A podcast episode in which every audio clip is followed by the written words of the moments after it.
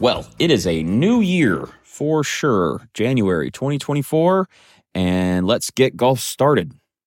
There is a lot going on in January. I'm going to go through a few of the things just for y'all to get an idea, but I moved from my primary home because it sold faster than I expected it to. So we had to move into a transition house uh, for a few weeks while we got the next house and then moved into it. So I moved twice within a month. And me and my wife also went on a much needed vacation for us. And I also had a business trip. In January, I was gone more than I was here. To give you an idea, so it has been a busy ass month that January was outside of just running a business. And then throw on the fact that we lost someone very close to us in our family as well. January was was was nuts. But I was able to uh, play one round of golf. One of that business trip that I took was down to Orlando. It was the PGA every year. The PGA of America has their national conference in Orlando. So we went down there for business, me and Tyler, and we got to play the North Shore Golf Course in Orlando. It's a semi private course and it was looking pretty good for the middle of winter. We had a we got a good time there, and we also got teamed up with these two guys who were members, and they were pretty cool, and they definitely helped us avoid some of the obstacles on the course.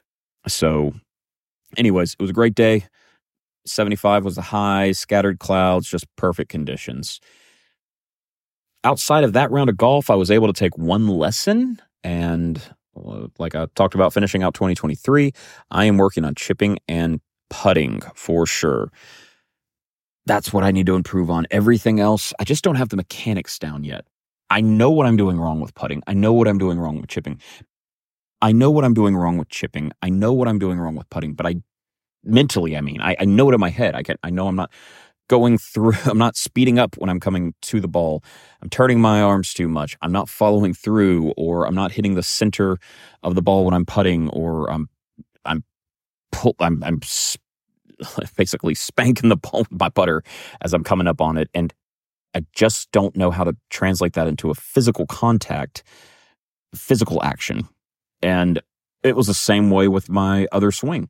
It takes me a minute. To, I got to figure out what's wrong. And then I need to do something in real life that then my brain goes, oh, that's what that is. That's the wrong thing. This is the right thing. And that's why drills are so helpful. Like one of the quickest things for me was the basket, like taking a an empty basket that you get with range balls, and you put the, the the directional rod in that basket, and then you swing underneath that rod, so that way you stay under the ball, because you know mentally you need to stay under the ball, but the physical action is this is what it feels like to do the right thing when you come in under that that that directional rod to hit the correct swing versus you come over the top and you smack the basket and the rod and it's loud and it bounces everywhere and it's annoying and loud and embarrassing. So that's where I'm getting with chipping and putting. I've got the mental part. I'm learning a few things. So I can tell I'm on the way. It's just just is what it is. So the next thing, I was able to get a couple of hours at Top Golf one afternoon noon during a business meeting.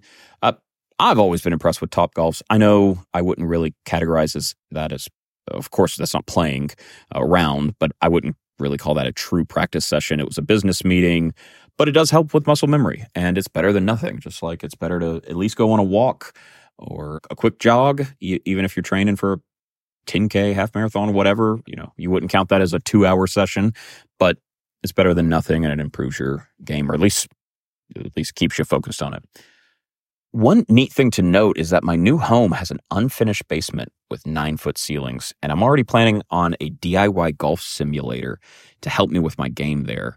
So I knew I was going to at least build one in the garage, but once I saw, realized the, the, the basement had nine foot ceilings, now a whole world of op- options opened up to me. But I want to talk about golf simulators. Yes, I've got to play people simulators that they have that are 10, 20, 30,000 dollars and they're amazing. Like life goals, that'd be great. But you don't have to have that amount to build a golf simulator and have it help your swing. I mean, I've been doing a lot of research and you can build one yourself for under a thousand and you can piece it up to that thousand. So it's not even like you have to have the full thousand. Mine right now is a net and a mat. And the, between the two, it was like 200 bucks. And I, of course, I'm going to keep, keep adding to that to increase it. But that net and mat, 200 bucks, you can even go cheaper. But I wanted a big, solid net because there's exposed two by fours and the, the concrete retaining wall. Uh, I'm just worried the ball would come back and hit me. And so you got to get comfortable with that before you, you know you move into before you feel comfortable in your own space. So then you can go out and they have ball ball digital ball trackers now, like the Garmin R10, and, and there's another one that escapes me at the moment. But these are uh, 500 bucks or less.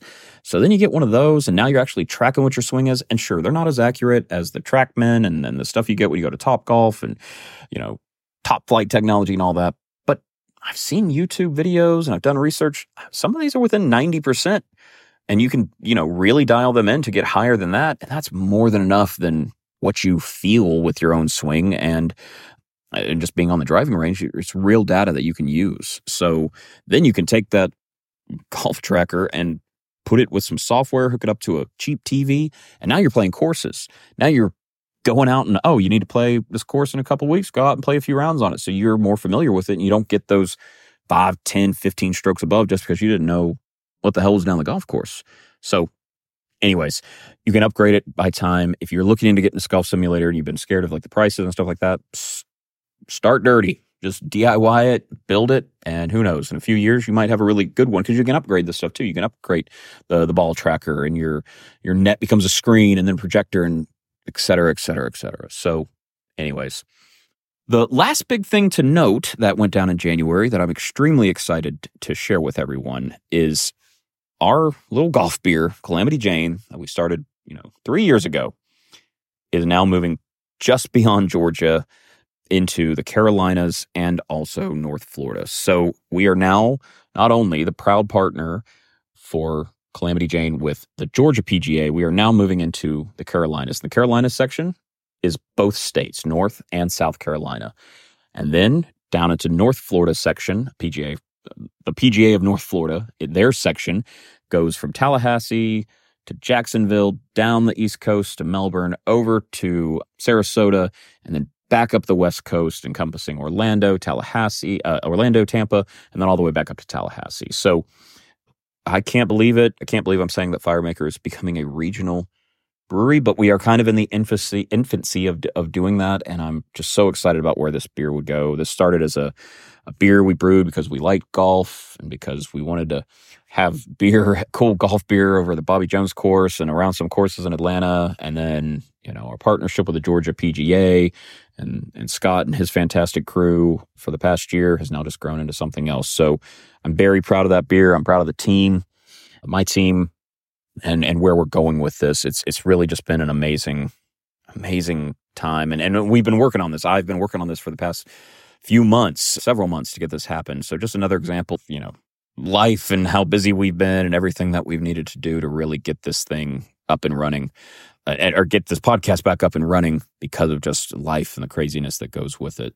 But very excited to see this beer and Firemaker go regional. Of course, there's going to be a lot of great courses that I hope I get to drink a Calamity Jane at and play some golf. So if you're in the Carolinas or north the North Florida section, pretty much Sarasota over to Melbourne and up, then you should be able to find Calamity Jane, especially at the golf courses around. Ask for it if you don't see it. That would I'd really appreciate that. But oh, and then just one more thing is is if you are familiar with Calamity Jane, we are updating the, the label. The PGA of America has updated their logo, so we needed to update their logo on our cans. So we figured, well, with the new states, their new logo. Let's just do a refresh. We're keeping a lot of the elements that we originally had, but just putting a spin on it. So we're really excited about launching that later this year. So please ask for it if you don't see it and want to give it a try. And I think, I think enough to catch up with on right now. I think that's a good enough recap. I'm going to split this into one, two, three or so episodes for for the podcast, and then then we'll commence with the the regular podcast. But just keep in mind, bear with me, y'all for the sound. It is just, it is what it is. My life's crazy. And the only time I think I'm going to be able to do this is in the commute. So there might be a little bit of background noise that, you know, my perfectionist nature will not like, but you know sometimes it's it's good and done and this is really about me documenting my journey so if you want to keep following me this should be weekly or bi bi weekly is what I'm shooting for. You can follow me on social media at Elliott P Hall. That's two L's, two T's, P Hall. Please subscribe. Stay up to date with the journey. Thanks for listening, everybody. As always, I'm Elliott Hall. Have a good day, y'all.